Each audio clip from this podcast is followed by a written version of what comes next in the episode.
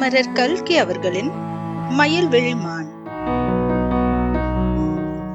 அன்றொரு நாள் விழுப்புரத்திலிருந்து சென்னைக்கு சாலை மார்க்கமாக வந்து கொண்டிருந்தேன். புதுச்சேரி விடுதலை இயக்க தலைவர் ஒருவருடைய வண்டி. பிரெஞ்சு போலீசாரிடம் அகப்படாமல் துரிதமாக சென்று அந்த வண்டிக்கு பழக்கமா இருந்தது. ஆகையால் வண்டி ஓட்டியவரிடம் எவ்வளவு சொல்லியும் அவரால் மணிக்கு அறுபது மைல் வேகத்துக்கு குறைவாக போக முடியவில்லை. திடீரென்று சாலையின் நட்டு நடுவில் ஒருவர் வழிமறித்து நின்று வண்டியை நிறுத்தும்படி கையை காட்டினார். ஆள் மேலே ஓட்டட்டுமா ஒதுக்கி ஓட்டட்டுமா? என்று டிரைவர் கேட்டார். வேண்டாம் வேண்டாம். சற்று நிறுத்திதான் பார்க்கலாமே. ஏதாவது அவசரமாக ஆஸ்பத்திரிக்கு போக வேண்டிய காரியமா இருக்கலாம் என்றேன். அதெல்லாம் ஒன்றுமில்லை. வண்டியை நிறுத்தச் சொல்லி சிகரெட்டை பற்ற வைக்க நெருப்பு பெட்டி இருக்கிறதா? என்று கேட்பார்கள். இந்த பக்கத்து வழக்கம் அது. என்று சொல்லிக்கொண்டே டிரைவர் வண்டியை நிறுத்தினார். சாலையில் நின்றவர் என் பக்கம் வந்து ஐயா மிக்க அவசரமான காரியம் ஒன்று தங்களிடம் சொல்ல வேண்டும். வண்டியில் ஏறிக்கொண்டால் தாம்பரம் போவதற்குள் சொல்லி முடித்து விடுவேன். ஏறிக்கொள்ளலாமா என்று கேட்டுக்கொண்டே என்னுடைய பதிலுக்கு காத்திராமல் கதவை திறந்து வண்டிக்குள் காலை வைத்து விட்டார். அப்புறம் அவரை பிடித்து வெளியே தள்ளினால் தவிர இறங்கச் சொல்வதற்கு வேறு வழி இல்லை. அதை காட்டிலும் தாம்பரத்தில் கொண்டு போய் இறக்கிவிட்டு விடுவதே நல்லது என்று எண்ணி அவர் உட்காருவதற்கு இடம் கொடுத்தேன். டிரைவர் மறுபடி வண்டியை விட ஆரம்பித்த போது அதன் மெல்லிய இயந்திர கருவிகளின் மீது தம் கோபத்தை எல்லாம் காட்டினார். வண்டி பூகம்பத்தினால் அசைவது போல் அசைந்துவிட்டு தடார் படார் என்று சத்தமிட்டு கொண்டு கிளம்பும் போதே மணிக்கு அறுபது மைல் வேகத்தில் கிளம்பிற்று. என்ன அவ்வளவு அவசரமாக என்னிடம் சொல்ல விரும்பிய காரியம்? என்று கேட்டேன். உம்முடைய தலைமையில் ஒரு கூட்டம் போட்டு பழந்தமிழர் நாகரிகம் என்னும் பொருள் பற்றி ஒரு சொற்பொழிவு நிகழ்த்த வேண்டும் என்று சில நாட்களாக எனக்கு ஆவல். இதை கேட்டதும் என்னை அறியாமல் வாய்விட்டு சிரித்து விட்டேன். எதற்காக சிரிக்கிறீர்? என்று கேட்டார். எதற்காகவா? எல்லாம் வள்ளுவர் பெருமானுடைய வாக்கை நிறைவேற்றுவதற்காகத்தான். இடுக்கன் வருங்கால் நகுக என்று வள்ளுவர் சொல்லி இருக்கிறார் அல்லவா?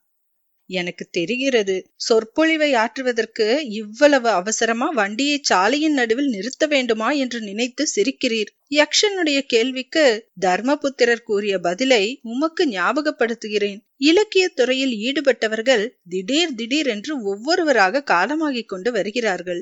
அவர் தம்மை பற்றி சொல்கிறாரா அல்லது எனக்கு எச்சரிக்கை செய்கிறாரா என்று எண்ணி வியந்தேன். ஆகையால் ஒவ்வொருவரும் ஏதாவது முக்கியமாக செய்ய வேண்டிய காரியம் இருந்தால் ஒத்தி போடாமல் உடனே செய்துவிட வேண்டும். இந்த வண்டி போகிற வேகத்தை பார்த்தால் எல்லாவற்றிற்கும் நீங்களும் ஒத்தி போடாமல் உடனே ஆரம்பித்து விடுவது நல்லது. நான் இன்றைக்கு உயிரோடு இருப்பதும் உம்முடன் இந்த வண்டியில் ஏறி வருவதும் மிக மிக அதிசயமான காரியங்கள். ஆறு மாதத்திற்கு முன்பே என் ஆயுள் முடிந்திருக்க வேண்டியது. என்னுடைய அதிசயமான அனுபவத்தை தமிழ் மக்கள் கட்டாயம் தெரிந்து கொள்ள வேண்டும் என்பதற்காகவே இறைவன் என்னை காப்பாற்றி இவ்வளவு நாள் உயிரோடு வைத்திருக்கிறார் என்று நம்புகிறேன். இறைவனுடைய கருணையையும் ரொம்ப சோதிக்க கூடாதல்லவா ஆகையால் இதோ என் கதையை ஆரம்பித்து விடுகிறேன். ஆமாம் கதை போலதான் இருக்கும். உண்மையில் நடந்தது என்று சொன்னால் யாரும் நம்ப போவதில்லை. ஆகையால் கதை என்று சொல்லிவிடுவதே நல்லது. நீரும் என் அனுபவத்தை எழுதுவதாயிருந்தால் இந்த கதையில் வரும் பெயர்களும் நிகழ்ச்சிகளும் எல்லாம் கற்பனையே. யாரையும் குறிப்பிடவில்லை என்று திட்டமாக அறிவித்து விடுவது நல்லது என்று சொன்னார். சுமார் ஒரு வருஷத்துக்கு முன்னால் என் பெயரை பத்திரிகையில் நீங்கள் பார்த்திருக்கலாம். அமெரிக்காவிலிருந்து ஆஸ்திரேலியா வழியாக இந்தியாவுக்கு பிரயாணமான ஓர் ஆகாச விமானம் காணாமற் போய் பல நாள் வரை யாதொரு தகவலும் தெரியாமல் இருந்ததல்லவா? அந்த விமானத்தில் பிரயாணம் செய்தவர்களின் ஜாபிதாவில் மதிவாணன் எம்ஏ என்ற பெயர் இருந்திருக்கும். அதுதான் என் பெயர். அதற்கு ஆறு மாதத்திற்கு முன்னால் ஒரு முக்கியமான ஆராய்ச்சி கோஷ்டியில் சேர்ந்து அமெரிக்காவுக்கு நான் சென்றேன். இந்தியாவிலிருந்து இப்போதெல்லாம் பல நிபுண கோஷ்டிகளும் கலைஞர் கோஷ்டிகளும் உலகிலுள்ள பற்பல நாடுகளுக்கும் போய்க் கொண்டிருக்கின்றனர் அல்லவா? அந்தந்த நாடுகளில் பற்பல அபிவிருத்தி மார்க்கங்களை தெரிந்து கொண்டு வந்து இந்தியாவில் வழங்கொலிக்க செய்வதற்காகத்தான் அவர்கள் போகிறார்கள். நான் போன காரியம் அமெரிக்காவில் டென்னிசி மாகாணத்தில் உள்ள வாத்து பண்ணைகளை பற்றி படித்து தெரிந்து கொள்வதற்காக. அங்கேயுள்ள வாத்து ஒவ்வொன்றும் தினம் எட்டு படி பால் கொடுக்கிறதாம். நம் ஊரில் மட்டும் ஒரு வாத்து அரைப்படி பாலுக்கு மேல் கொடுக்க மறுப்பதேன்? டென்னிசி பண்ணையில் உள்ள வாத்துக்களுக்கு அப்படி என்ன ஆகாரம் கொடுத்து போஷிக்கிறார்கள்? அவை பிறக்கும் போது எடை எவ்வளவு? பால் கறப்பதற்கு முன்னாலும் பின்னாலும் எடை எவ்வளவு? என்னென்ன விட்டமின் சத்துக்கள் உணவில் சேர்த்து கொடுப்பதால் அவை அவ்வளவு பால் கறக்கின்றன? இந்த வைட்டமின்களை நாமும் அமெரிக்காவிலிருந்து வரவழைத்து நம்மூர் வாத்துக்களுக்கு கொடுக்கலாமா? அல்லது வாத்துக்களே தருவித்து விடலாமா? இம்மாதிரி பிரச்சனைகளை நேரில் ஆராய்ந்து தெரிந்து கொண்டு வருவதற்காக இந்திய சர்க்கார் என்னையும் என் சகாக்களையும் அனுப்பி வைத்தார்கள்.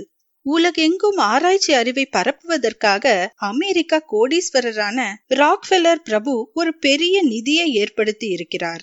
அந்த நிதியிலிருந்து எங்கள் ஒவ்வொருவருடைய பிரயாண செலவுக்காகவும் இருபத்தையாயிரம் ரூபாய் கொடுத்தார்கள். அதற்கு சமமான தொகை இந்திய சர்க்காரும் கொடுத்தார்கள். அடுத்த ஐந்து வருஷ திட்டத்தில் இந்தியாவில் மொத்தம் இருபது கோடி வாத்துக்கள் வளர்த்து இருநூறு லட்சம் படி வாத்துப்பால் உற்பத்தி செய்தே தீருவது என்று ஸ்ரீ குல்ஜாரிலால் நந்தா தீர்மானித்திருக்கிறார் அல்லவா அதை நீங்கள் மனத்தில் வைத்துக் கொண்டால் எங்களது ஆராய்ச்சி பிரயாணம் எவ்வளவு முக்கியமானது என்பதை உணர்ந்து கொள்ளலாம்.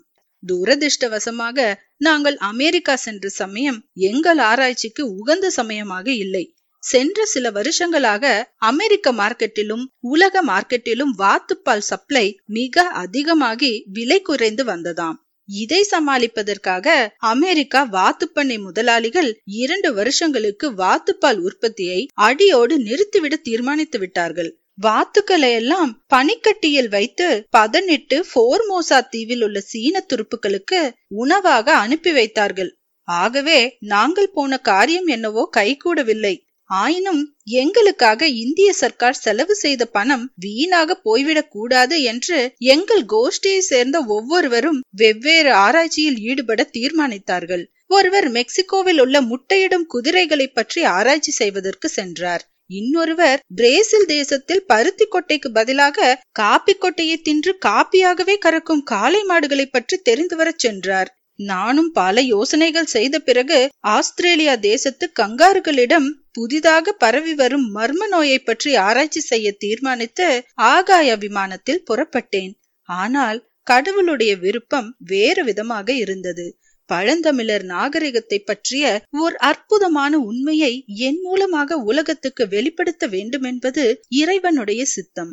எனக்கு ஏதாவது திடீரென்று நேர்ந்து விட்டதாக வைத்துக் கொள்ளுங்கள். நான் நேரில் பார்த்த அத்தகைய அற்புதம் ஒன்று இருந்ததற்கு சாட்சியே இல்லாமற் போயிருக்கும். ஆகையினாலேதான் உம்மிடம் இதை பற்றி சொல்வதற்கு இவ்வளவு அவசரப்படுகிறேன். ஆகாச விமானம் புறப்பட்டு பசிபிக் சமுத்திரத்தின் மேலே பறந்து போய்க் கொண்டிருக்கிறது. அந்த மாபெரும் சமுத்திரத்தின் அகலம் நீளம் ஆழம் ஆகியவை குறித்தும் அதன் விஸ்தாரமான நீர்ப்பரப்பிலே எத்தனை கோடானு கோடி ஜீவராசிகள் வாழ்ந்திருக்கின்றன என்பது குறித்தும் அது மட்டுமா? ஆதி காலத்திலிருந்து எத்தனை எத்தனை வியாபார கப்பல்கள் இந்த சமுத்திரத்தில் மூழ்கி கிடக்கின்றன? எத்தனை ஸ்பானிஷ் கப்பல்கள் மெக்சிகோவின் தங்கத்துடன் இந்த கடலின் ஆழத்தில் அடைந்திருக்கின்றன?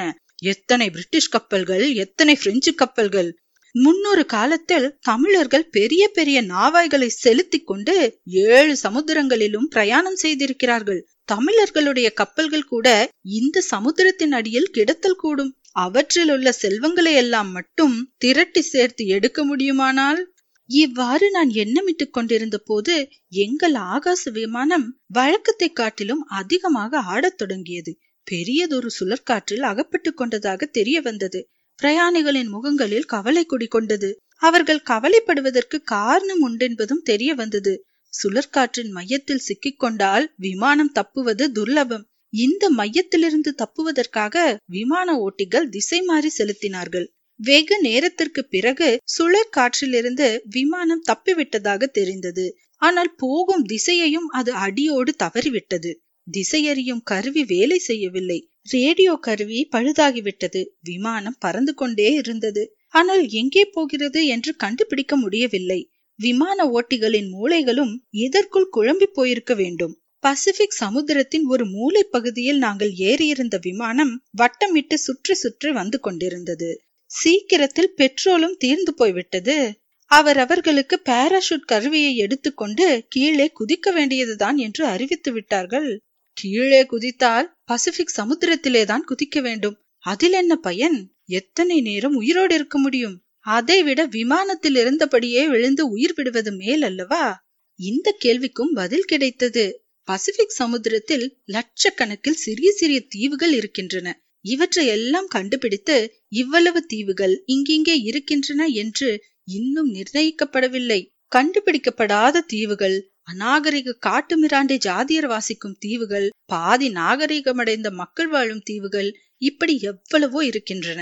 அத்தகைய தீவுகளில் ஒன்றில் தற்செயலாக இறங்கினால் உயிர் தப்பி பிழைக்க ஏது உண்டு? ஆனால் இந்த அற்ப நம்பிக்கையானது அநேகருக்கு விமானத்திலிருந்து வெளியில் குதிப்பதற்குரிய தைரியத்தை அளிக்கவில்லை. சாதாரணமாக நான் அவ்வளவு தைரியசாலி என்று பெயர் பெற்றவன் அல்லவென்றாலும் அந்த சமயத்தில் எங்கிருந்தோ எனக்கு தைரியம் பிறந்தது. பாராஷூட்டை எடுத்து கவனமாக மாட்டிக்கொண்டேன். கண்கள் இரண்டையும் இறுக மூடிக்கொண்டேன். விமானத்திலிருந்து வானவெளியில் குதித்தேன். உயிர் போவது என்று சொல்கிறார்களே அது என்ன என்பது எனக்கு அப்போது தெரிந்தது. என் மண்டை வெடிப்பது போலவும் உடம்புக்குள்ளிருந்து உயிர் வெளிப்பட்டு மேலே போய்விட்டது போலவும் உடம்பு மட்டும் கீழே விழுவது போலவும் தோன்றியது. ஆஹா இந்த பாராஷூட் ஏமாற்றிவிட்டது துரோகம் செய்து விட்டது என்று எண்ணினேன். நல்ல வேளையாக உடனே நினைவிழந்து விட்டேன். அப்புறம் என்ன நடந்தது என்பது எனக்கு தெரியாது. வாயிலும் மூக்கிலும் உப்பு ஜலம் ஏறி மூச்சு திணறுவது போன்ற உணர்ச்சியுடன் சுய நினைவு பெற்றேன். பொல்லாத உயிர் என் உடம்பை விட்டு போய்விடவில்லை. இந்திய சர்க்காரிடம் பெற்ற உதவித்தொகைக்கு ஈடாக ஏதேனும் நான் ஆராய்ச்சி செய்து என் கடனை கழித்தே ஆக வேண்டுமல்லவா? அதற்காகவே பிழைத்தேன் போலும். வாயில் புகுந்திருந்த உப்பு ஜலத்தை துப்பிக்கொண்டு எழுந்து நின்ற போது கடலோரத்தில் இடுப்பளவு ஜலத்தில் நிற்க கண்டேன். பெரிய அலை ஒன்று என்னை மோதி அடித்துக் கொண்டு சென்றது. அலை போன பிறகு பார்த்தால் ஈர மண்ணில் தரையில் கிடந்தேன். சட்டென்று எழுந்து இன்னும் கொஞ்சம் கரையை நோக்கி சென்றேன். அங்கிருந்த ஒரு மலைப்பாரியின் மீது தாவி ஏறிக்கொண்டேன் பிறகு நாலாபுறமும் பார்த்தேன். அதிர்ஷ்டம் என்று சொல்வதா கடவுளின் கருணை என்று சொல்வதா என்று தெரியாமல் திகைத்தேன். பசிபிக் சமுத்திரத்தின் மத்தியில் ஆங்காங்க இருப்பதாக கேள்விப்பட்டிருந்தேனே. அந்த தீவு கூட்டங்களில் ஒன்றில் நான் இருப்பதாக அறிந்து கொண்டேன்.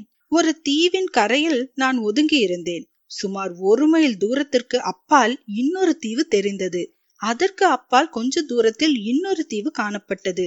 பசிபிக் சமுத்திரத்தில் உள்ள சில தீவுகள் சொர்க்கலோகத்திற்கு இணையான வனப்பும் வளமும் பொருந்தியவை என்று புத்தகங்களில் படித்திருந்தது நினைவு வந்தது. அமெரிக்காவில் நான் ஏறிய விமானம் என்னை நேரே சொர்க்கலோகத்துக்கு கொண்டு வந்து சேர்த்து விட்டதாகவே எண்ணிக்கொண்டேன்.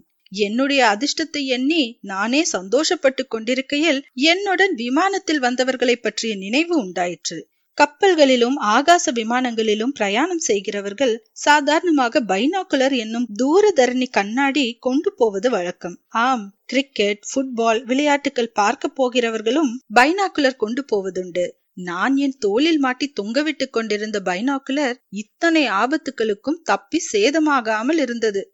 அதை எடுத்து என் கண்ணில் வைத்துக்கொண்டு முதலில் எனக்கு எதிரே அகண்டமாக விரிந்து கிடந்த சமுத்திரத்தை நோக்கினேன். தெய்வமே ஏன் பார்த்தோம்? என்று கதி கலங்கும்படியான காட்சியை கண்டேன். நாங்கள் வந்த விமானம் கடல் நடுவில் விழுந்து கொஞ்சம் கொஞ்சமாக அமுங்கிக் கொண்டிருந்தது. அதிலிருந்த பிரயாணிகள் சிலர் வெளியேறி கடலில் நீந்த முயற்சி செய்தார்கள். அது ஒரு கணம் தெரிந்தது. மறுகணத்தில் அம்மா சுறாமீன் கூட்டம் பாய்ந்து வந்ததை கண்டேன். அந்த மீன்களின் கோரமான வாய்க்குள் நீந்த முயன்றவர்கள் சென்றதையும் கண்டேன். என் உடம்பு நடுங்கியது. எப்பேற்பட்ட விபத்திலிருந்து தப்பினோம் என்று எண்ணிக்கொண்டு எனக்கு வலது புறத்தில் இருந்த தீவின் மீது பார்வையை செலுத்தினேன். அங்கே அதைவிட பன்மடங்கு பயங்கரமான காட்சி எனக்கு காத்திருந்தது. ஆப்பிரிக்க தேசத்து உட்பிரதேசங்களில் நர மாமிசம் உண்ணும் காட்டுமிராண்டி ராட்சசர்கள் வசிப்பதாக கேட்டிருக்கிறீர்கள் அல்லவா? புத்தகங்களில் படித்திருப்பீர்கள் சினிமாக்களிலும் பார்த்திருப்பீர்கள். அம்மாதிரி ராட்சச கூட்டம் ஒன்று அங்கே களி கூத்தாடி கொண்டிருந்தது. அந்த கூட்டத்தின் களிப்புக்கு காரணம் என்னவென்பது தெரிந்து போயிற்று. ஆகாச விமானத்தில் எனக்கு பக்கத்து ஆசனத்தில் உட்கார்ந்திருந்த பஞ்சாபி நண்பர் அக்கூட்டத்தின் மத்தியில் நின்று கொண்டிருந்தார். அவர் முகத்தில் காணப்பட்ட பீதியையும் வேதனையையும் சொல்ல முடியாது என்னால். ஒரு கண நேரத்திற்கு மேல் அதை பார்க்க முடியவில்லை. நான் இறங்கியிருக்கும் தீவிலும் அத்தகைய காட்டுமிராண்டிகள் தான் இருக்கின்றார்களோ என்னமோ? இப்படி நினைத்தும் என் உடம்பு நடுங்கியது. தீவுக்குள் போகலாமா வேண்டாமா என்று யோசித்தேன். அதற்குள் ஏதோ கடலில் சலசலப்பு சத்தம் கேட்டது. சத்தம் கேட்ட திசையை நோக்கி பைனாகுலரை வைத்து பார்த்தேன். நூறு இருநூறு இல்லை. ஆயிரம் பதினாறாயிரம் சுறா மீன்கள் ஒரு பெரிய யானை மந்தையைப் போல் கடல் நீரை கிழித்து கொண்டு நான் இருந்த திசையை நோக்கி வேகமாக வந்து கொண்டிருந்தன. அப்போது நான் அடைந்த பயத்தைப் போல் என் வாழ்நாளில் ஒரு போதும் எப்போதும் அடைந்ததில்லை. என் நிலைமை என்னதென்பதை என்னுடைய பயமே எனக்கு உணர்த்திவிட்டது. அதுவரைக்கும் கடல் நீர் வடியும் நேரமாயிருந்தபடியால் நான் இருந்த தீவை சுற்றி கொஞ்சம் பூமி பிரதேசம் தெரிந்தது. கடல் பொங்க ஆரம்பித்து விட்டால் ஜலம் தரையெல்லாம் மூழ்க அடித்துக் கொண்டு மேலே வந்துவிடும். நான் அப்போதிருந்த பாறை கூட தண்ணீரில் மூழ்கிவிடும். அப்படி என்றால் சுறா மீன்கள் அங்கேயும் வந்துவிடக்கூடும். நான் பார்த்து கொண்டிருந்த போது கடல் பொங்க ஆரம்பித்து விட்டதை பார்த்தேன். உடனே குதித்து எழுந்து அந்த கற்பாறைகளின் மீது தத்தி தாவி ஏறினேன். அங்கங்கே வழுக்கிய இடங்களில் கீழே விழுந்து மறுபடி எழுந்தேன். உயிர் மீதுள்ள ஆசை முக்கியமாக அந்த சுறா மீன்களின் பற்களின் இடையில் அகப்பட்டுக் கொள்வதை பற்றிய பீதி என்னை அங்கு நிற்க விடாமல் துரத்தி அடித்தது. சுமார் அரை மணி நேரம் விழுந்து விழுந்து ஓடி தாவி ஏறி மூச்சு திணறிய பிறகு அவ்வளவு முயற்சியும் வீணென்று கண்டேன். எனக்கு எதிரே செங்குத்தான ஒரு பெரிய மதில் சுவர் நின்றது. அண்ணாந்து பார்த்தால் உச்சி தெரியாதபடி அவ்வளவு உயரமான சுவர். அந்த சுவர் ஓரமாகவே வழுக்கிய பாறைகளில் நிதானமாக கால் வைத்து நடந்து சிறிது தூரம் சென்றேன். சுவர் முடிவில்லாமல் சென்றது. ஏற்கனவே களைத்து போயிருந்தேன். அத்துடன் ஏமாற்றமும் மனச்சோர்வும் சேர்ந்து கொண்டன. அந்த மதில் சுவரில் மண்டையை மோதிக்கொள்ளலாமா என்று தோன்றியது. அதில் ஒன்றும் பயனில்லை. அதை காட்டிலும் மலைப்பாறை உச்சியிலிருந்து கடலில் குதித்து உயிரை விடலாம் என்று தோன்றியது. ஆகாச விமானத்திலிருந்து விழுந்து உயிர் பிழைத்துவிட்டு இப்போது உயிர் விடுவதற்காக பாறையிலிருந்து குதிக்க வேண்டியிருப்பதை நினைத்தால் எனக்கே சிரிப்பு வந்தது. கடலோரமாக உயரமான பாறை ஒன்றை அணுகி என்னுடைய நிலைமையை பற்றி நிதானமாக யோசிக்கலுற்றேன். எதிரே யானைகளை கூட விழுங்கக்கூடிய சுறா மீன்கள் மந்தை மந்தையாக உலாவும் கடல். அப்பால் மனிதர்களை பலி கொடுத்து உண்ணும் ராட்சச மக்கள் வசிக்கும் தீவு. இந்த பக்கம் திரும்பினால் கண்ணு கெட்டிய தூரம் வானை நோக்கி உயர்ந்த மதில் சுவர். நான் இருந்த பாறைக்கு சற்று தூரத்தில் இன்னொரு பாறையின் பேரில் இரண்டு பெரிய கழுகுகள் வந்து உட்கார்ந்தன. அவைதான் எனக்கு தோழர்கள். அவற்றின் நோக்கம் என்ன என்பது பற்றி அதிகமாக சந்தேகப்படுவதற்கில்லை. அடுத்த தீவிலுள்ள ராட்சச மக்களை விட இந்த கழுகுகள் நல்லவைதான்.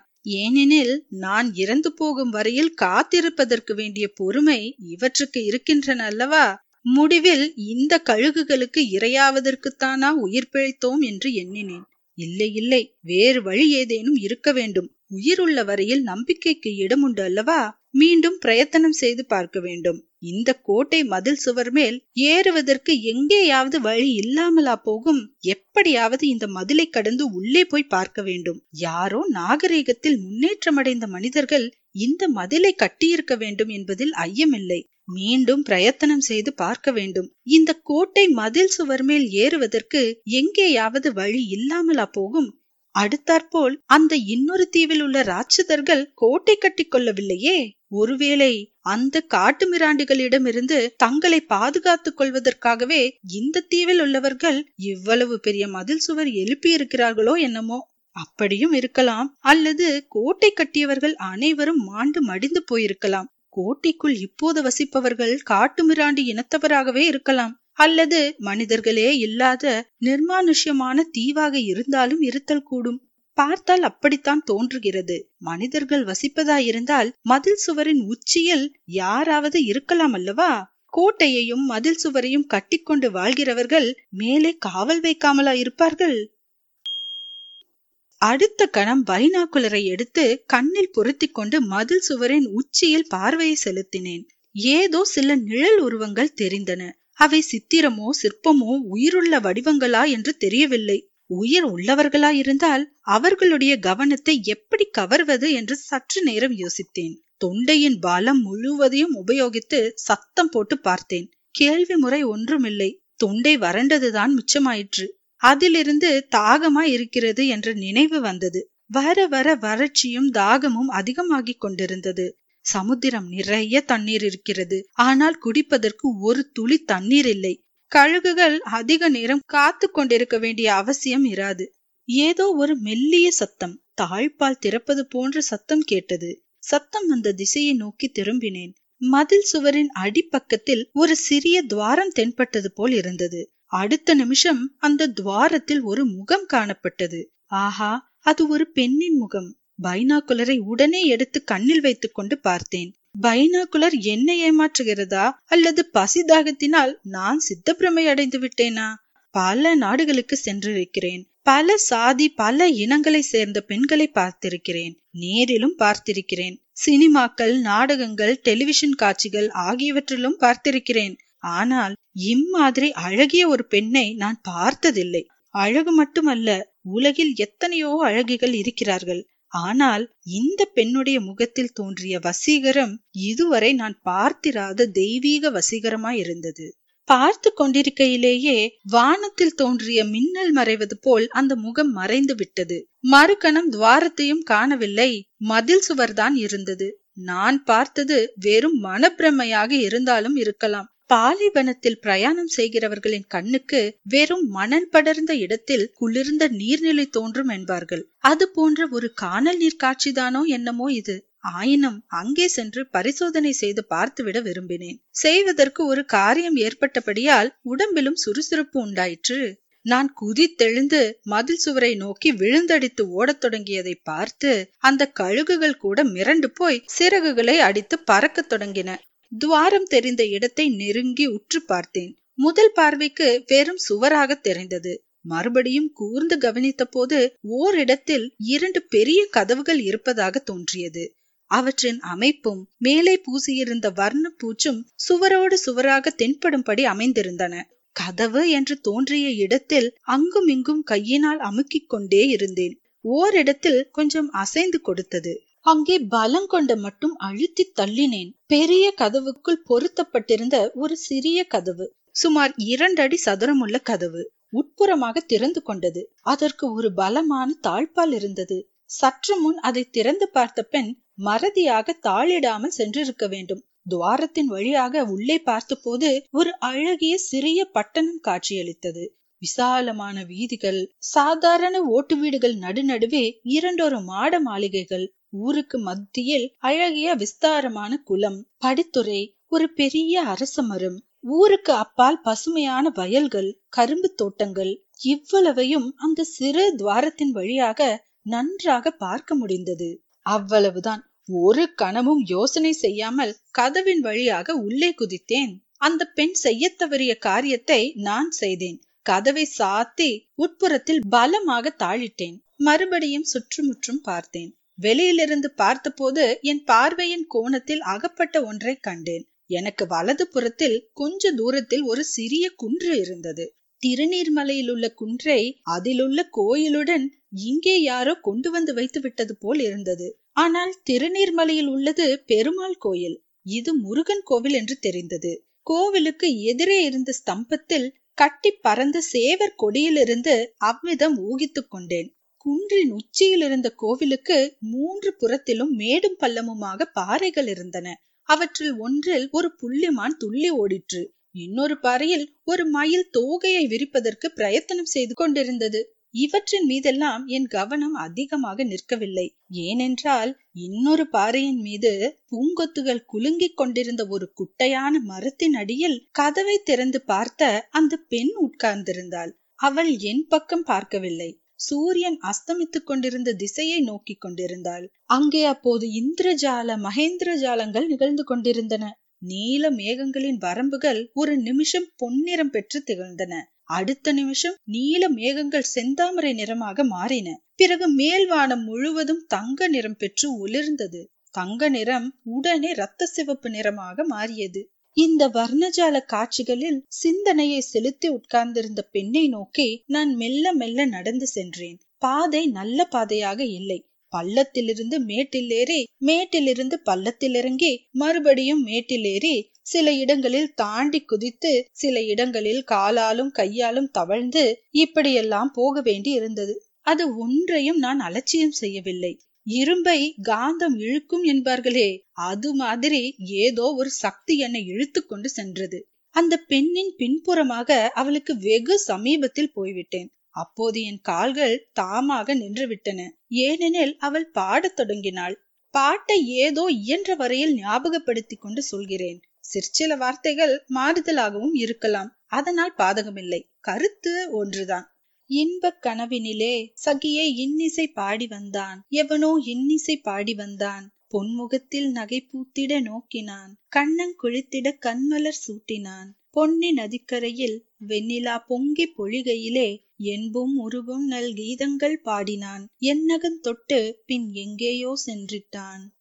ஊரில் எனக்கு சங்கீதத்தில் மோகமுள்ளவன் என்று எப்போதும் ஒரு பெயர் உண்டு என்னுடைய சங்கீத கிறுக்கு ஒரு நாள் என்னை சங்கடத்தில் மாட்டி வைக்கப் போகிறது என்று என் நண்பர்கள் எச்சரித்ததும் உண்டு. அது இச்சமயம் உண்மையாயிற்று. அந்த பெண் இரண்டாவது அடியை பாடி முடிப்பதற்குள் நான் என்னை மறந்து பலமாக தாளம் போட ஆரம்பித்து விட்டேன்.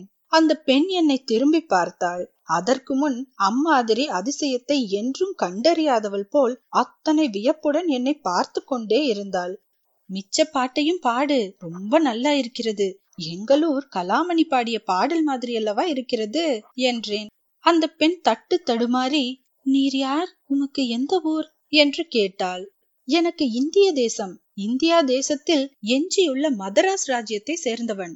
அப்படியென்றால் என்ன? அது எங்கே இருக்கிறது?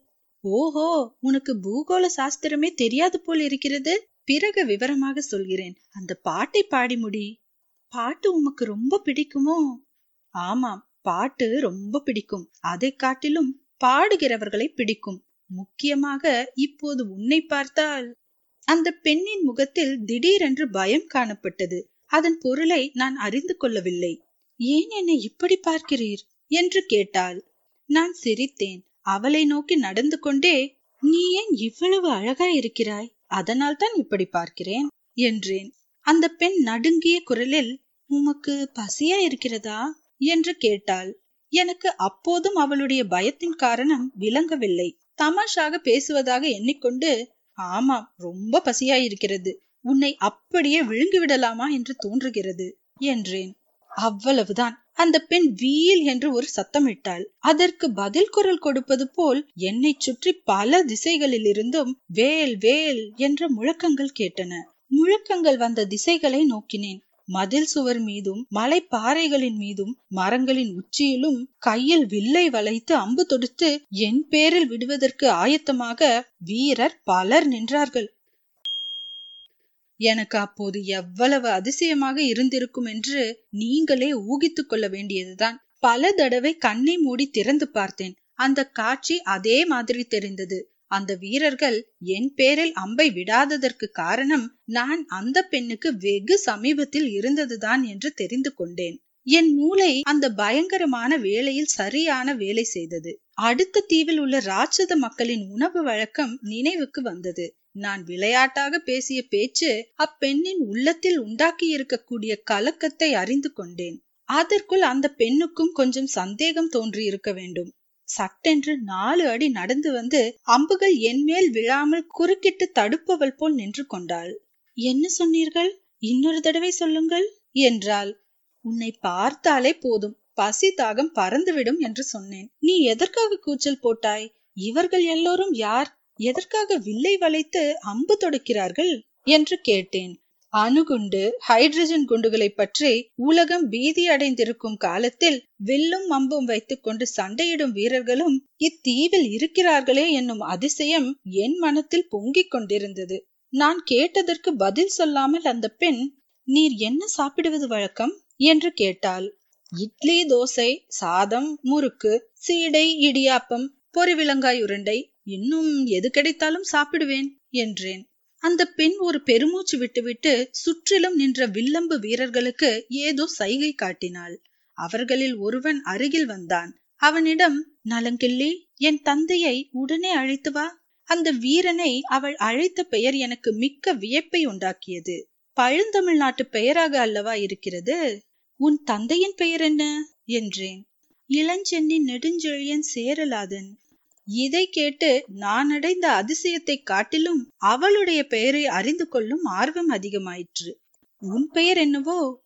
மயில்விழ்மான் என்ன என்ன? நீ இப்போது சொன்னது உன் பெயரா? அல்லது உன்னை பற்றி கவிஞரின் வர்ணனையா? என் பெயர்தான். இப்போது இங்கே கவிஞர்கள் யாரும் இல்லை. ஒருவேளை தமிழ்நாட்டில் இருக்கிறார்களோ என்னமோ? நீங்கள் ஏதோ ஒரு தேசத்திலிருந்து வந்ததாக சொன்னீர்களே. அங்கே பக்கத்தில் செந்தமிழ் நாடு என்று எங்காவது இருக்கிறதா? என்று கேட்டாள். மயில்விழி மானே கேள்.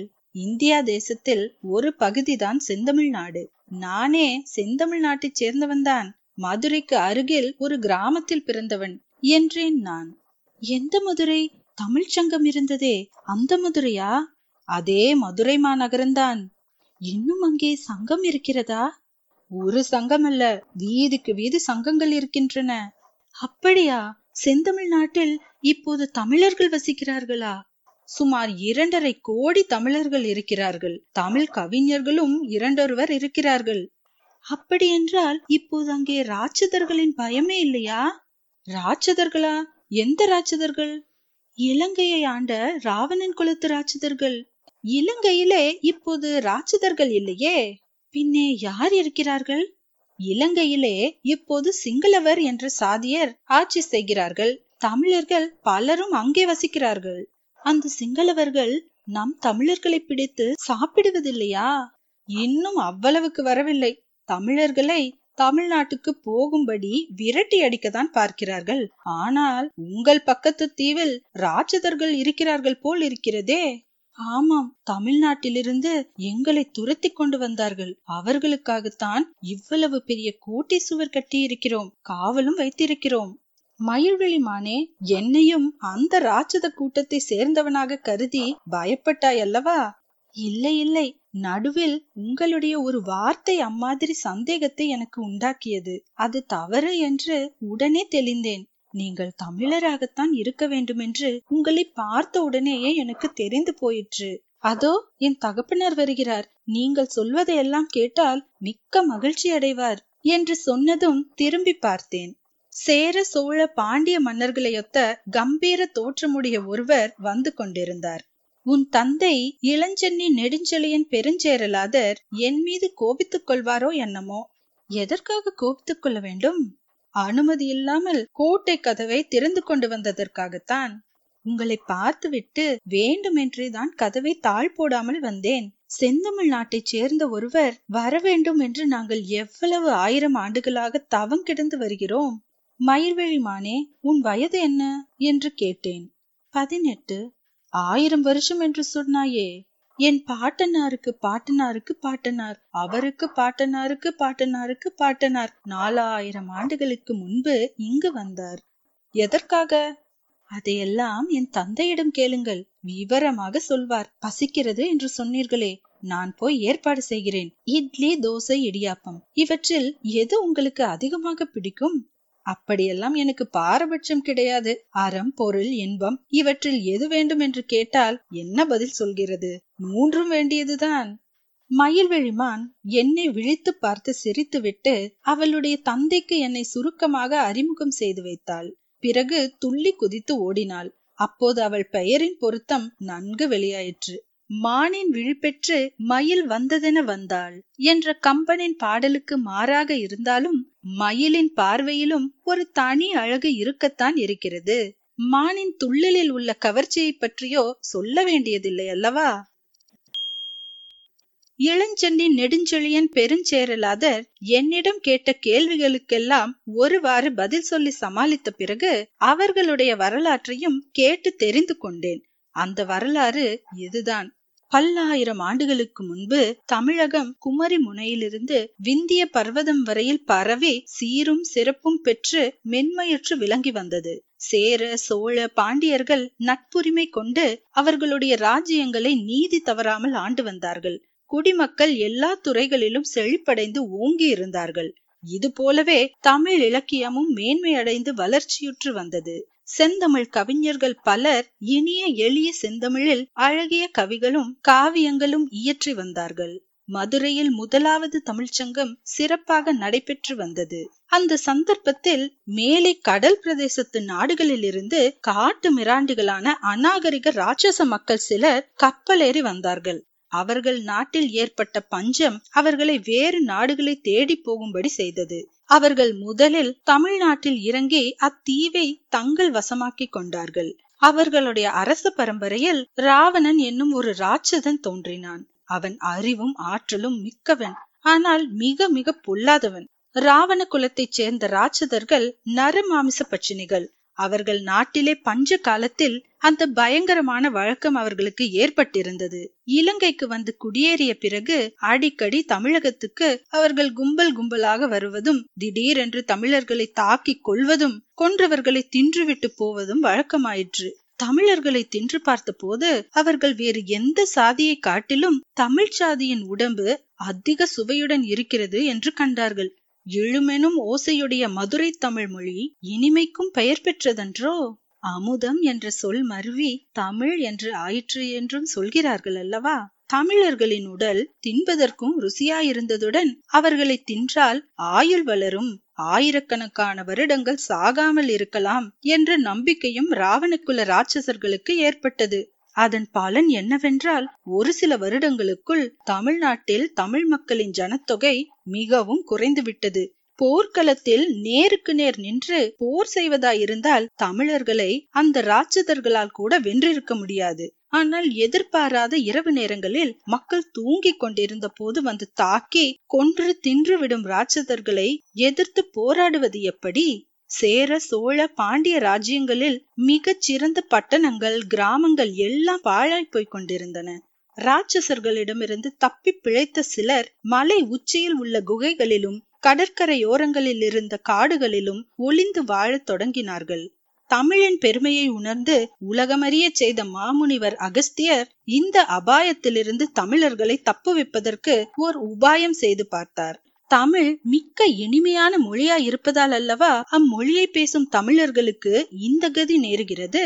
தமிழை சற்று கடினமான மொழி ஆக்குவதற்காக மிக்க பிரயத்தனப்பட்டு தமிழ் இலக்கணம் ஒன்று செய்து கொடுத்தார். மேலும் அவர் சீடர்களிடம் இனி எளிய இனிய நடையிலேயே பாடல்கள் எழுதாமல் கரடு முரடான கொடுந்தமிழில் கவிதைகள் எழுதச் சொன்னார். சீடர்கள் அப்படியே செய்து பார்த்தார்கள். அதிலும் பயனில்லை. தமிழை எவ்வளவு கரடு முரடாக்கினாலும் அதன் சுவை என்னவோ குன்றவில்லை. ஆகவே அகஸ்தியரும் தமது தோல்வியை உணர்ந்து பொதிகை மலையை விட்டு புறப்பட்டு வடக்கே விந்திய மலைக்கு தென்புறத்தில் தண்டகாரண்யத்தில் வசிக்க வேண்டியதாயிற்று. இந்த தீவில் இப்போது வசிக்கும் மக்களின் மூதாதையர்கள் ராட்சசர்களுக்கு இரையாக விரும்பாமல் கொற்கை எனும் துறைமுகத்திற்கு அருகில் ஒரு பெரிய காட்டில் ஒளிந்து வாழ்ந்தார்கள்.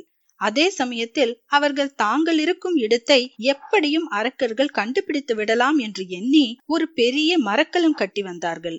ஏதாவது அபாயம் நேர்ந்தால் கப்பலில் ஏறி கடல் கடந்து வேறொரு நாட்டில் குடியேறி விடலாம் என்று எண்ணியிருந்தார்கள். ராவணனுடைய ஒன்றுவிட்ட தம்பியாகிய கரண் என்னும் ராட்சசன் தண்டகாரண்யத்தையொட்டி ஜனஸ்தானம் என்னும் இடத்தில் தன் தோழர்களுடன் வசித்து வந்தான். கரனுக்கு முரண் என்றொரு மகன் இருந்தான்.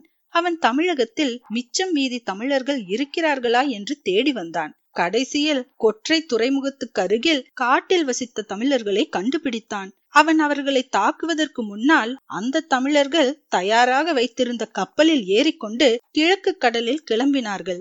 முரண் உடனே தானும் ஒரு கப்பலை அவசர அவசரமாக கட்டிக்கொண்டு கிளம்பினான். இரண்டு கப்பல்களும் வெகு தூரம் கிழக்கு நோக்கி பிரயாணம் செய்த பிறகு ஒரு பெரிய சண்டமாருதத்தில் சிக்கிக்கொண்டன. கப்பல்கள் உடைந்தன. ஒரு கப்பல் ஒரு தீவின் அருகிலும் இன்னொரு கப்பல் இன்னொரு தீவின் அருகிலும் சென்று அடைந்தன. அதாவது ஒரு தீவில் இளஞ்சென்னி நெடுஞ்செழியன் பெருஞ்சேரலாதனும் அவனுடன் வந்தவர்களும் இறங்கினார்கள். இன்னொரு தீவில் முரனும் அவனுடைய சகாக்களும் இறங்கினார்கள். கப்பல்கள் இரண்டும் சிதைந்து சின்னா பின்னமுற்று கடலில் மறைந்து மூழ்கிவிட்டன. தமிழர்கள் ஒரு தீவிலும் முரணாதி அசுரர்கள் இன்னொரு தீவிலும் குடியேறினார்கள். தலைமுறை தலைமுறையாக பல்லாயிரம் ஆண்டுகளாக அங்கேயே வசித்து வருகிறார்கள். வெளி உலகத்து செய்திகள் ஒன்றுமே அவர்களுக்கு தெரியவில்லை. இரண்டு தீவுகளிலும் பெரிய மரங்கள் இல்லாதபடியால் கப்பல் கட்டிக்கொண்டு பிரயாணம் கிளம்ப முடியவில்லை. ராட்சசர்கள் சில சமயம் பழைய ஞாபகத்தை வைத்துக்கொண்டு தமிழர்களை பிடித்து கொண்டு போய் கொன்று தின்பதற்காக சமயம் பார்த்து வருவார்கள். சில சமயம் சிறு படகுகளிலும் சில சமயம் நீந்தியும் வருவார்கள். வருஷத்தில் ஒரு மாத காலம் சுறா மீன்கள் எல்லாம் வேறு எங்கேயோ போய்விடும். அச்சமயம் பார்த்துதான் அநேகமாக வருவார்கள். அவர்கள் திடீரென்று வந்து தாக்க முடியாமல் இருப்பதற்காகவே தமிழர்கள் அவ்வளவு பெரிய கோட்டை கொத்தலங்கள் கட்டிக்கொண்டு வசிக்கிறார்கள். அது மட்டுமின்றி எப்போதுமே கோட்டை சுவர் மீதும் பாறை உச்சிகளிலும் காவற்காரர்களை நிறுத்தி வைப்பது வழக்கம். இவ்வளவு பாதுகாப்புகளையும் சில சமயம் அந்த அரக்கர்கள் தாண்டி கொண்டு வந்து தமிழர்கள் சிலரை பிடித்து போய் விடுவது உண்டு. அப்போதெல்லாம் தமிழர்கள் வசித்த அமுத தீவில் அழுகை சத்தம் கிளம்பும். அரக்கர்கள் தீவிலே கோலாகலமாய் இருக்கும். இந்த விவரங்களை எல்லாம் சொல்லிவிட்டு இளஞ்சென்னி நெடுஞ்செழியன் சேரலாதர் ஐயா மதிவானரே தமிழ் ஆனாலும் மிக அபாயகரமான மொழி. அதன் இனிமையே அதற்கு இவ்வளவு அபாயத்தை அளித்திருக்கிறது. ஆனால் தமிழ்நாட்டில் இப்போது ராட்சதர்களின் தொல்லை அடியோடு இல்லை என்றா சொல்கிறீர்கள்? என்று கேட்டார். ஆமாம் உண்மையாகவே கிடையாது. நீங்கள் புறப்பட்டு வந்த சில நாளைக்கெல்லாம் ராமர் என்பவர் வந்து ராவணாதி ராட்சசர்களை அடியோடு ஒழித்து விட்டார். ஆனால் இந்த நாளில் சிலர் நாங்கள் ராவணனுடைய சந்ததிகள் என்று சொல்லிக்கொண்டு கிளம்பி இருக்கிறார்கள். அவர்கள் ராவண பூஜை செய்கிறார்கள். தமிழை தாங்கள் காதலிப்பதாகவும் சொல்லி இருக்கிறார்கள் என்றேன். அப்படி ஒரு அதிசயமும் செந்தமிழ் நாட்டில் இருக்கிறதா? நல்லது. அவ்வாறு சொல்லும் மனிதர்களை இந்த அரக்கர் தீவுக்கு அனுப்பி வைப்பதுதானே? அனுப்பி வைத்தால் அவர்களுடைய ராவண பக்தியை சோதித்து பார்க்கலாம் என்றார் இளஞ்சென்னி நெடுஞ்செழியன் சேரலாதர். மூன்று மாத காலம் அந்த அழகிய அமுதத்தீவில் வசித்தேன். சொர்க்கலோகத்தில் வசித்தேன் என்றே சொல்லலாம். வாழ்க்கை அவ்வளவு குதூகலமாக சென்று கொண்டிருந்தது. அகஸ்தியருக்கு பிற்காலத்தில் தமிழ்நாட்டில் இயற்றப்பட்ட கவிதைகளை பற்றி கேட்டார்கள். நானும் திருவள்ளுவர் கம்பர் இளங்கோவடிகள் ராமலிங்க அடிகள் பாரதியார் கவிமணி முதலியவர்களின் கவிதைகளில் எனக்கு நினைவு இருந்தவற்றையெல்லாம் சொல்லிக் காட்டினேன். அவர்கள் அப்பாடல்களின் எளிமையையும் இனிமையையும் கவிதை அழகையும் சுவைத்து சுவைத்து மகிழ்ந்தார்கள். அகஸ்தியருக்கு முற்காலத்திய கவிஞர்களின் பாடல்களை அவர்கள் பாடி காட்டினார்கள். அவற்றில் முத்தொள்ளாயிரம் பாடல்கள் சில மட்டும் நாம் இப்போது அறிந்திருப்பவை. மற்றவைகளை நாம் கேட்டதே இல்லை. தமிழகத்தில் கடல் கொண்டு போய்விட்ட நூல்களில் அப்பாடல்கள் இருந்திருக்க வேண்டும் என்று எண்ணிக்கொண்டேன். அகஸ்தியருக்கு பின்னால் வந்த புலவர்கள் சிலர் தமிழ் மொழியை கரடு முரடாக்க முயன்றதை பற்றியும் அவர்களுக்கு எடுத்து கூறினேன். கால்பார் கோத்து ஞாலத்தியக்கும் காவார் சாகாடுடுக்கை போன் மானின் ஊரின் ராகி யாரினிது படுமே? உய்யத்த ரேற்றா வைகளும் பகை கூழல்லற்பட்டு மிக பதறி நோய் தலைத்தலை தருமே. இது போன்ற பாடல்கள் சிலவற்றை நான் சொல்ல கேட்டு விழுந்து விழுந்து சிரித்தார்கள். மயில்வெளி மானுக்கும் எனக்கும் முதல் சந்திப்பிலேயே ஏற்பட்ட நட்பு நாளுக்கு நாள் வளர்ந்து வந்தது. ஒருவரையொருவர் பிரிந்து ஒரு நிமிடமும் உயிர் வாழ முடியாது என்ற நிலைமை ஏற்பட்டது.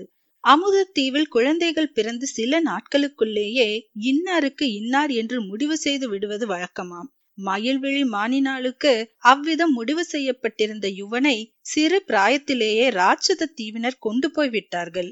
ஆகையால் மயில்விழி மானின் திருமணத்தை பற்றி அவள் பெற்றோர்கள் கவலைப்பட்டு கொண்டிருந்தார்கள். நான் ஒருவன் போய் சேர்ந்தது அவர்களுக்கு சௌகரியமாய் போயிற்று.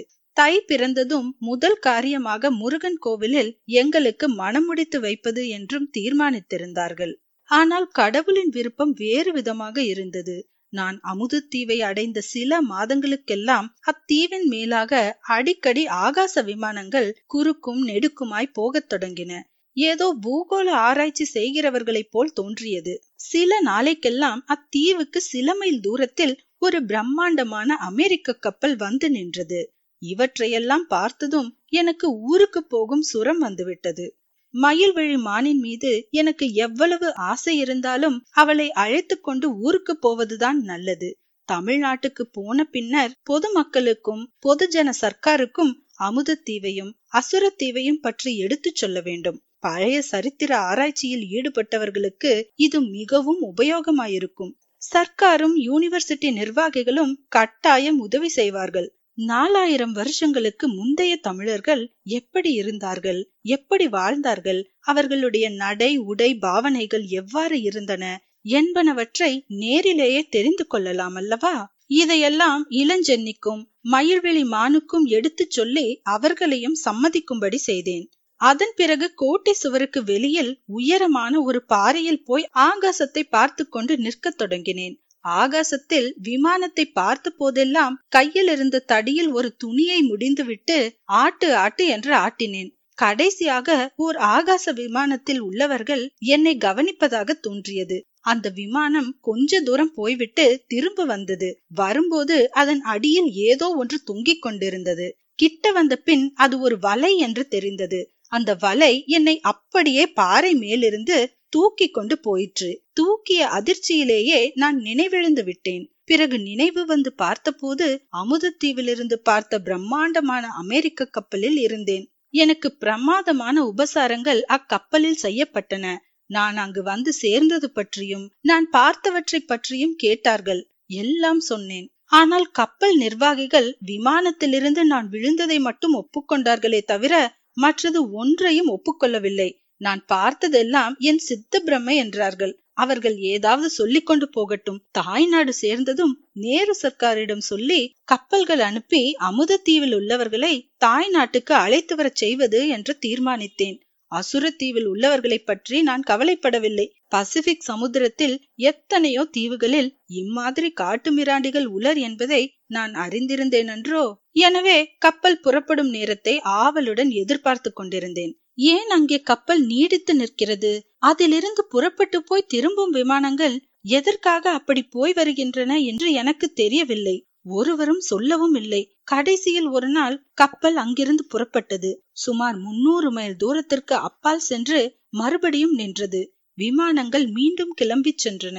சில நிமிஷ நேரத்திற்கெல்லாம் ஆயிரம் பதினாறாயிரம் இடிகள் சேர்ந்தாற்போல் இடித்தது போன்ற ஒரு சத்தம் கேட்டது. அம்மாதிரி காது செவிடும்படி ஒரு கோர பயங்கர சத்தத்தை இதுவரை நான் கேட்டது கிடையாது. சிறிது நேரத்திற்கெல்லாம் வெடித்த இடத்திலிருந்து புகை திரள் கிளம்பி வானை அளாவியதுடன் நாலு திசையும் பரவியது. கப்பலில் இருந்தவர்களையெல்லாம் உடம்பை மூடிக்கொள்வதற்காக கவசம் அணிந்து கொள்ள சொன்னார்கள். அப்போதுதான் என் மந்த மதிக்கு உண்மை புலனாயிற்று. ஹைட்ரஜன் குண்டு பரிசோதனை நடத்தினார்கள் என்பதை அறிந்தேன். மனிதர்களே இல்லாத பிரதேசங்கள் என்று நினைத்து அங்கே ஹைட்ரஜன் குண்டை போட்டார்கள். சற்று நேரத்திற்கெல்லாம் புகை கலைந்து நெஞ்சு பதை பதைக்க வயிறு கலக்கம் அடைய அமுதத்தீவு இருந்த திசையை நோக்கினேன். அங்கே அமுதத்தீவையும் காணவில்லை அங்கிருந்த அசுரத்தீவையும் காணவில்லை. எல்லாம் ஹைட்ரஜன் குண்டில் பஸ்மீகரமாகி கடலில் கலந்து மறைந்து விட்டன. கத்து கத்து என்று கத்தினேன். அழு அழு என்று அழுதேன். கப்பல் அதிகாரிகளிடம் முறையிட்டேன். யாரும் காதில் வாங்கிக் கொள்ளவில்லை. நான் குறிப்பிட்ட இடங்களில் இருந்த தீவுகளில் ஜனங்களே இல்லை என்று அவர்கள் சாதித்து விட்டார்கள். சில நாளைக்கெல்லாம் வேறு கப்பலில் ஏற்றி என்னை இந்தியாவுக்கு அனுப்பினார்கள். இங்கே வந்த பிறகு சர்க்கார் இலாக்காக்களை போய் பார்த்தேன். ஒருவரும் என் பேச்சை நம்பவும் இல்லை எனக்கு தைரியம் கொடுக்கவும் இல்லை. சித்த பிரம்மை சரித்திர ஆராய்ச்சி ஆகாது என்று சொல்லிவிட்டார்கள். அவ்வளவுதான் என் வரலாறு. தூய பழந்தமிழ் நாகரீகத்தின் உறைவிடமாக பசிபிக் சமுத்திரத்தில் ஒரு தீவு இருந்தது என்பதற்கு நான் தான் கடைசி சாட்சி. நீங்கள் எப்படியும் நம்புவீர்கள் என்று உங்களிடம் சொன்னேன். இந்திய சர்க்காரிடம் நான் பெற்ற இருபத்தையாயிரம் ரூபாய்க்கு பிரதி செய்துவிட்டதாகவே கருதுகிறேன். நான் எதற்கு போனேனோ அந்த ஆராய்ச்சி செய்யவில்லைதான். அதனால் என்ன? அதைவிட முக்கியமான சரித்திர ஆராய்ச்சிக்கு பயன்படக்கூடிய செய்திகளை தெரிந்து கொண்டு வந்தேன். என்னுடைய கடன் தீர்ந்தது என்று கருதுகிறீர்கள் இல்லையா? இதோ தாம்பரம் வந்துவிட்டது. வண்டியை சிறிது நிறுத்துச் சொல்லுங்கள். இறங்கிக் கொள்கிறேன். தாம்பரத்தில் வண்டி நின்றது. மதிவாணர் எம்ஏ வண்டியில் இருந்து இறங்குவதற்கு முன்பு அவர் அமெரிக்கர்களை திட்டியதற்கு ஒரு அளவே கிடையாது. ராவணாதி ராட்சதர்களை விட அமெரிக்கர்கள் பொல்லாத காட்டு மிராண்டுகள். அவர்களாவது வயிற்றுக்கு உணவிற்காக மனிதர்களை கொன்றார்கள். இவர்கள் ஆராய்ச்சி என்ற பெயரில் ஒரு காரணமும் இல்லாமல் அல்லவா கொன்று விடுகிறார்கள் ஐயாயிரம் வருஷத்திற்கு முந்தைய பழந்தமிழ் நாகரிகம் குடிக்கொண்டிருந்த ஒரு தீவையே அழித்து விட்டார்களே பாவிகள் பழந்தமிழர்களும் அவர்களுடைய நாகரிகமும் எப்படியாவது போகட்டும். என் உள்ளத்தை கொள்ளை கொண்ட மயில்வெளி மானை இனி நான் என்று காணப்போகிறேன். காண முடியாமல் செய்து விட்டார்களே பாவிகள். ஆம் சொர்க்கலோகத்தில் கட்டாயம் அவள் எனக்காக காத்திருப்பாள் என்று நினைக்கிறேன். நீங்கள் என்ன நினைக்கிறீர்கள்? இவ்வாறு சொல்லிக்கொண்டே மதிவாணர் எம்மை இறங்கிச் சென்றார். அவர் கூறியதில் எவ்வளவு உண்மை இருக்கும் எவ்வளவு அவரது கற்பனையாயிருக்கும் என்பதை நேயர்களே ஊகித்துக் கொள்ள கோருகிறேன்.